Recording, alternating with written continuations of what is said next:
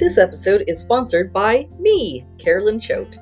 Schedule a funnel mapping strategy session so we can go through your business, your goals, and your plans together, and you'll get a custom diagram of your perfect ideal funnel. And you'll have the option to have me build it all for you in just one week with a funnel by Friday. So click the link in the description to schedule your session.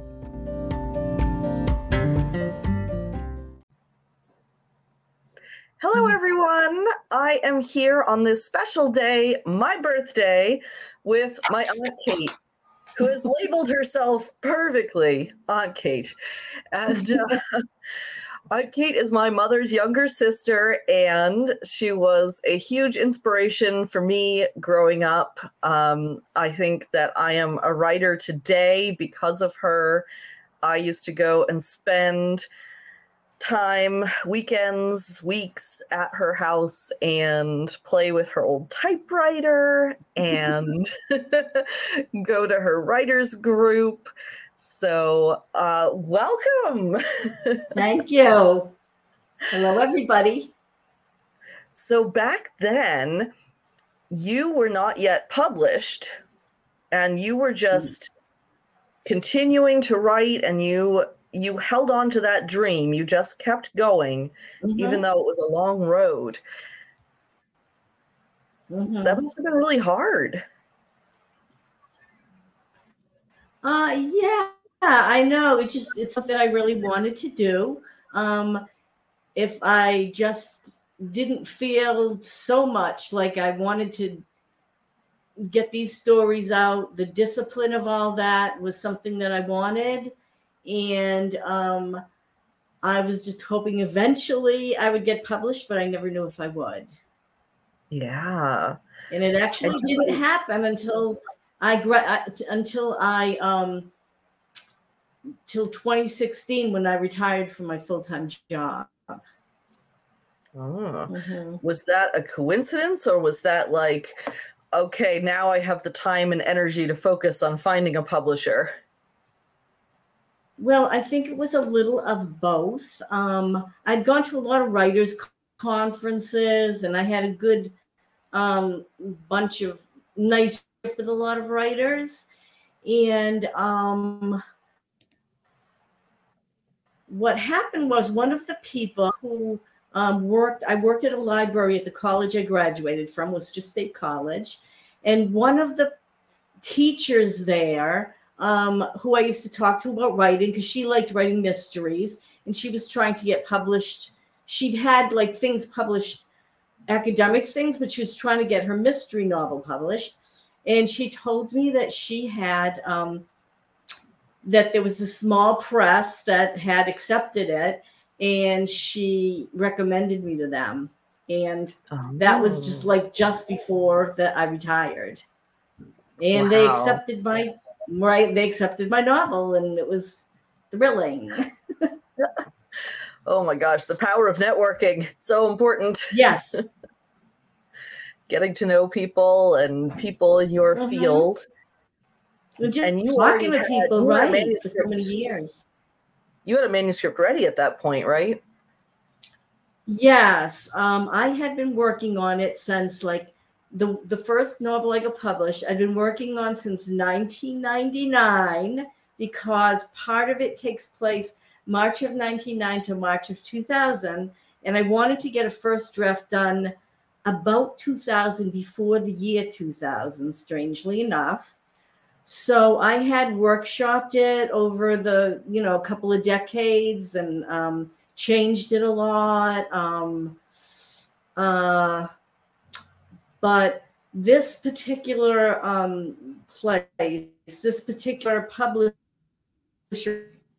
wants want you know a couple of chapters because how they do things is um, if they accept your manuscript, they they will do the editing and they do the they do all the um, the the the artwork for the cover and all the design work and i've been very happy with that and then you buy the copies at half price they're on amazon if anybody wants to buy them that way a couple of other places um, but basically the way I kind of break even. The last one I probably made a few hundred dollars on.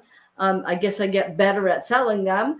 Um, what happened was I would buy like 50 copies at half price from the publisher. And then I would do talks and mm-hmm. sell my books at the talks at um, senior centers, at libraries, and um, yeah, so that was really kind of fun. So I've gotten two books published through them, and um, I have I basically buy the books and and then I sell them for whatever, you know, the and I've been real happy with their design and stuff and with the editing. Awesome. Mm-hmm. Yeah. Mm-hmm. How do you pitch yourself for these events? When you look for a place, is it like, hi, okay. I wrote a book, mm-hmm. or I wrote a book yeah. that is relevant to your people? Yes. Um, right. Um, all my novels, I'm working on my third one, at least have some place near where I grew up in Worcester, Massachusetts. So I do use that in my pitch. You know, it's all it's local.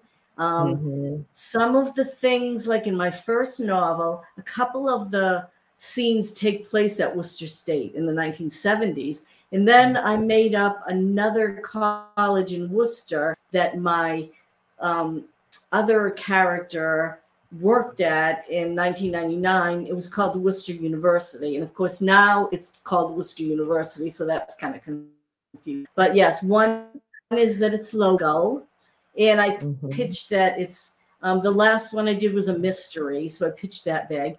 And the mystery that I did, the second one that I got published, was based very loosely based on a true story that happened um, right outside Worcester in the 1890s. So there I had the, you know, the historical and the place. Um, so I did a lot of research of Worcester in the 1890s. So that's part of my talk.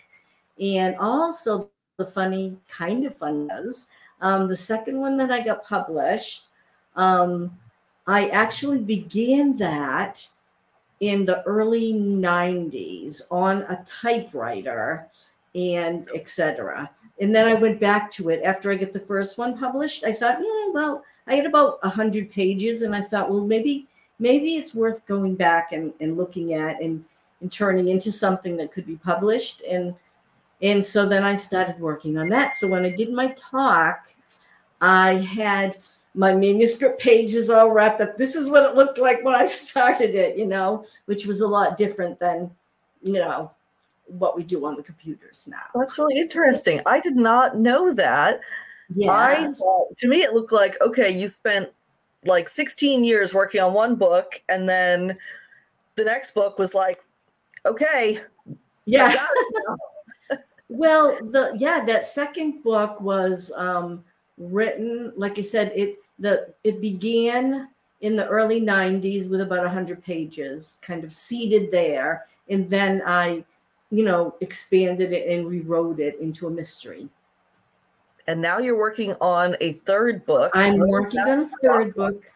I've I've been working on it for about three years, um, and I feel like I'm almost done it. Um, it again, parts of it take place in Worcester. In in it takes place mostly in 1939. A part Sorry, in Worcester. 1939. 1939. Okay. In the part in Worcester is called um, called Grace Above the Lake, right? And the lake is Lake Quinsig in Worcester, which is on the Worcester Shrewsbury line. And I was a kid.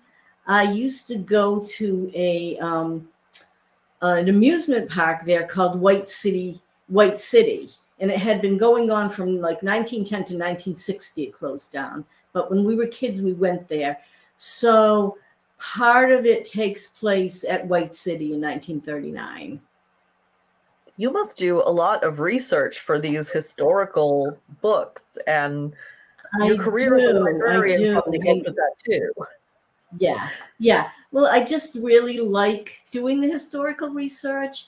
Um, and uh, the thing about the one I'm working on now is um, I it is it starts out a part of the story starts out in 1939 in on, on the Worcester line at White City, and it's a trail that travels um, from Worcester to, to um, where they winter, um, Florida. So um, there's something that, that there was a tradition that they did in the carnivals, and I don't know if it was the first night or something that they would gather and tell. So I have stories within stories, and the stories are about a lot of them about things that happened. Um, there was a huge hurricane that went up the East Coast in 1938. So in 1939, when the people, when the carnivals were traveling down there, the coastline changed. Way it even um, it went up the Connecticut River into Western Mass, and destroyed the bandstand at the Big E.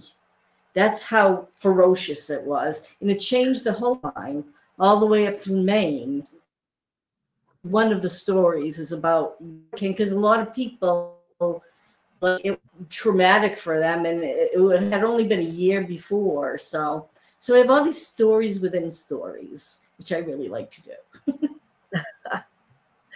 I feel like you have connected me with my past in a way that nobody else does because our hmm. family are not in general big hmm. storytellers they're kind of like yeah yeah that thing happened in the past let's not talk about it and because yeah. your parents were older yeah.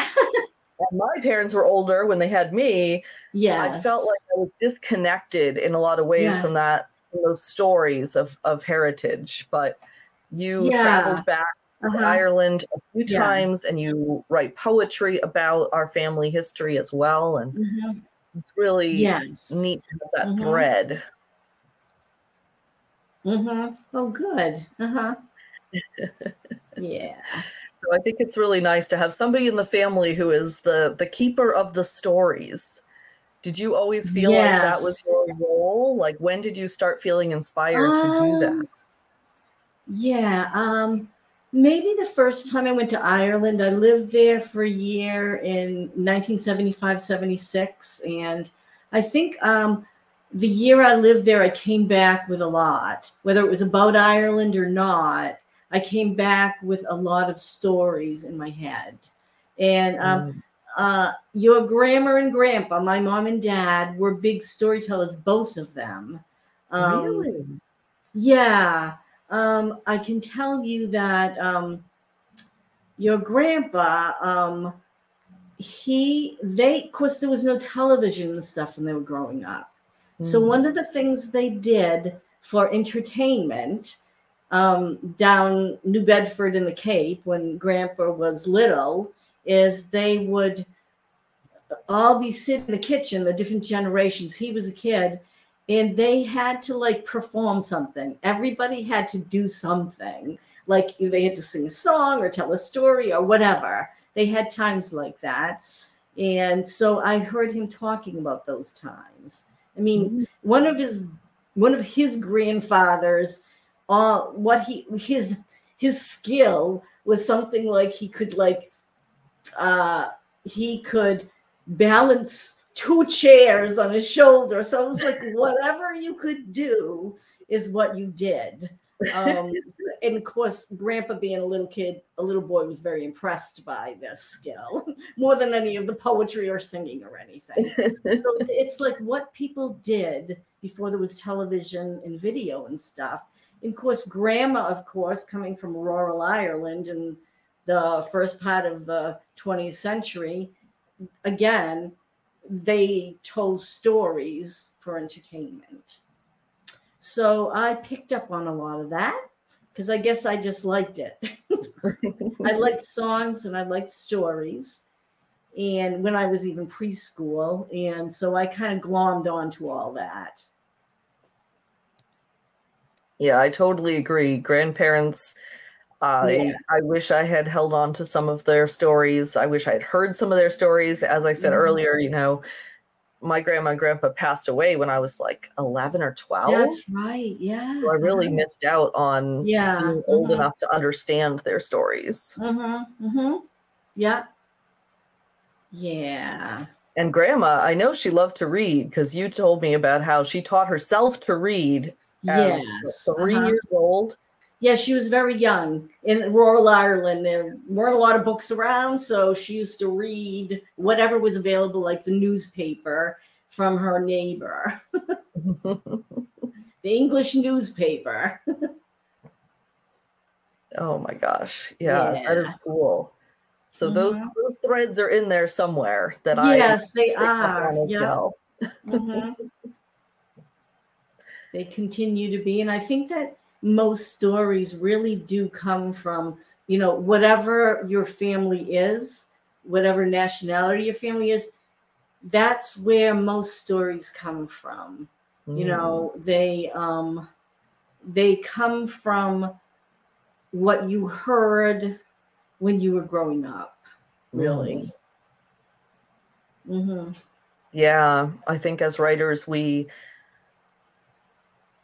and and in, as humans, um Yeah. there's so much of our beliefs and our thoughts and our stories that come from when we're really young and impressionable. uh-huh and we listen you know there are there are some people who listen more than others it's kids who listen more than others you know it's Yeah. whatever you're fascinated with and i was always very audio like i didn't notice my surroundings so much but i could always hear my hear what was going Mm. on and i think that a lot of people who write are like that Yeah, hmm interesting.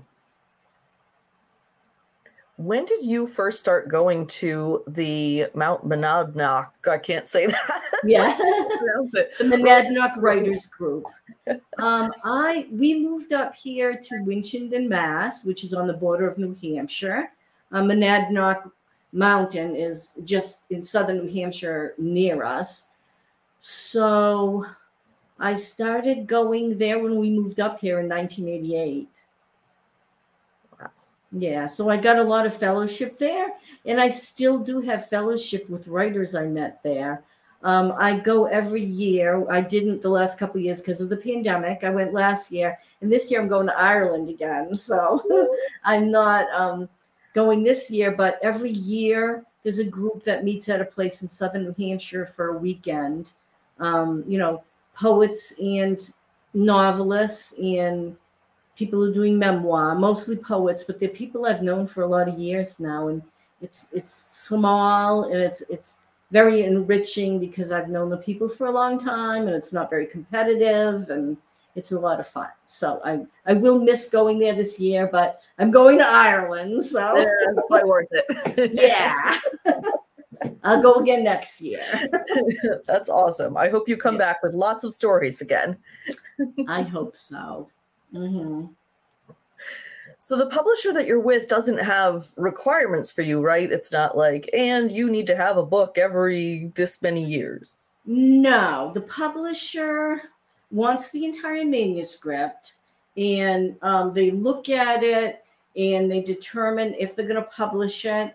And um, yeah, you don't have to have a book every so many. It's when your manuscript is ready, you send it to them and they accept it or not. Yeah. Mhm. Mhm. So it's pretty straightforward and easy that way. That as makes far sense. as yeah. I mean, I've tried probably a couple of decades ago. I tried to get published with, um, uh, you know, other more well-known publishers, and um, I went to some writing workshops and everything, but I never, I never got a connection. Mm. So, you know, and that's changed so much now. It's like unbelievable. Yeah. hmm Yeah, it's Mhm. it's hard to break into those big six. It was then, Yes. now, um, but there's so many smaller publishers. Right. So- mhm. There are a lot of different choices. Your goals and what you want to, what you want your book to to do. Right. Exactly. Exactly. hmm What advice would you give for people who are just still like, I'm writing and I'm writing and I don't know if I'll ever be able to share it with the world? Yeah. Um, if you have a story that you feel is important, you it you need to put it out in words and you know if you end up sharing it with the world, I mean, like I said, it took a few decades for me to share a couple of my stories with the world. Um, and uh, you know, you can go to small presses that you know you like i said like the one that there's other small presses than the one i, I went through that i go through that they will do the they'll pay the editing they'll do the design. I've been very happy with the designs of the books. If you want i'll show you the covers. Um, i've been real happy with the design covers and then like i said you don't make a lot of money you like make i think the first one i just kind of broke even with and the second one I still had a bunch left that I hadn't sold from the when the second one came out, and I sold them when I was talking about my second one. So that was kind of cool. So that I ended up probably I think the case making about have your backlist. four hundred dollars or so. I mean, it's not a lot of money, but you know, your stuff is out there. People read it. Um, your friends and your relatives read it, and other people who you meet at the libraries, and you know that's satisfying for me. Um, so, do you want me to show you the Yeah. covers for my book? This was the one that got. This is called ah, Through a bakery window. Okay, let me get this right. And this is the Oh. cover for the the book that came out a couple of years ago. And this is the book that came out in 2016. It's called Sleepwalking Backwards. And actually, this is, as you know, my husband is uh, is an astronomy buff, and um, there's a couple of people in his group that do astrophotography, and these are actual photographs from the astrophotographers. They're this um, another good thing about not going with a big publisher is I sent in pictures. I said I'd like you to use these if you can on the cover, and they did. You know, they're very open to that. Lovely. So you have more say in the design too. As a matter of fact, they like you to have say in the design.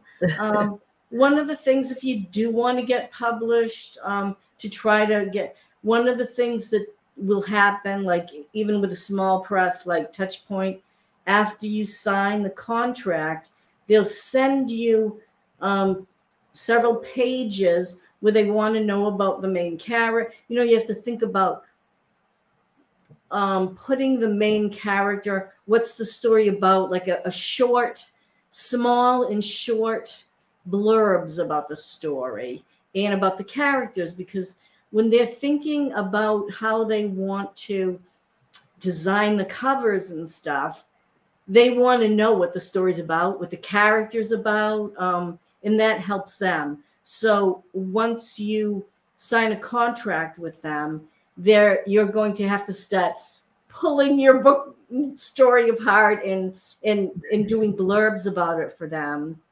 and so that they can do better and so because they can do a little bit of you know they will send like press kits out to some places like if you give them a list of people who in, in institutions that might be interested they'll send press kits out there and i even Mhm. went to a small bookstore to um uh, my last one i went to a small bookstore to read from it and i didn't realize they had they must have seen that i once before did a workshop there or whatever and they had already sent a copy of it with a press kit so that was good to know that they can they can do a little but not a lot so um, being my age it's a little hard i don't have a lot of platforms the more platforms you have online the more you're You going don't have a million followers on TikTok? No, I have no. I'm not on TikTok. I'm.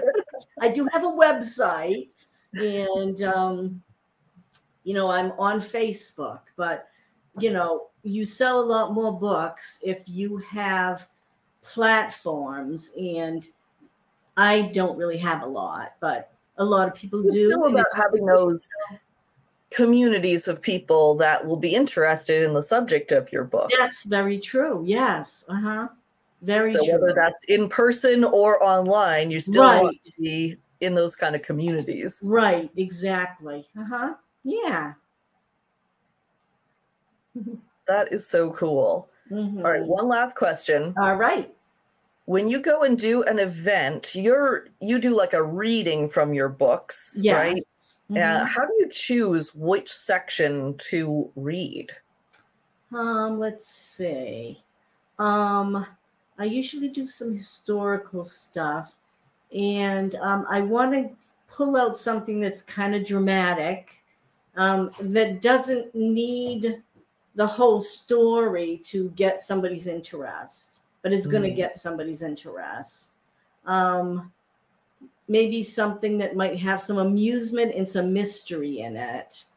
Um, definitely something that will have some mystery in it like where is this going um, Yeah. and sometimes it depends on where i am it, like I, I did some readings at worcester state and of course i use the the places at worcester state. So it depends on location. Um, and if there is not a location involved i want to pull something out that will spark people's interest and be a more exciting um, and probably more a little bit of the characters um, doing something and maybe a little bit of contemplation but mostly action because i Mm. want in a short short period i've got to get people interested in the characters And they tell you at the event, like you have 10 minutes to speak, or yeah um, the, I've had some like that, like panels, but I did a lot of events where I could speak for like 30 minutes. So that was Oh. really good because uh, you know, I would I would do a reading from the book, but at first I would talk, especially the last one, about um, the historical backdrop of it. And Very about cool. writing in general. People ask a lot of questions about writing in general when I'm at Oh, that. that so- makes sense. Yeah, Yeah. if you're going to Uh-huh. events with authors, you're probably somebody who's very curious about the yeah, writing yeah, process. exactly, exactly. Mm-hmm. Awesome. So, if anyone's really interested in these books, uh, you can Mhm. look up Catherine Zebrowski Yes, on Amazon. yes. And the So name of one of them, the first one is called Sleepwalking Backwards, and the second one is Through a Bakery Window. Lovely. Awesome. I am so glad that you were able to come join me today. Thank you. All right, I'm going to wrap things up there. You hold tight for a moment while I All end right. the broadcast.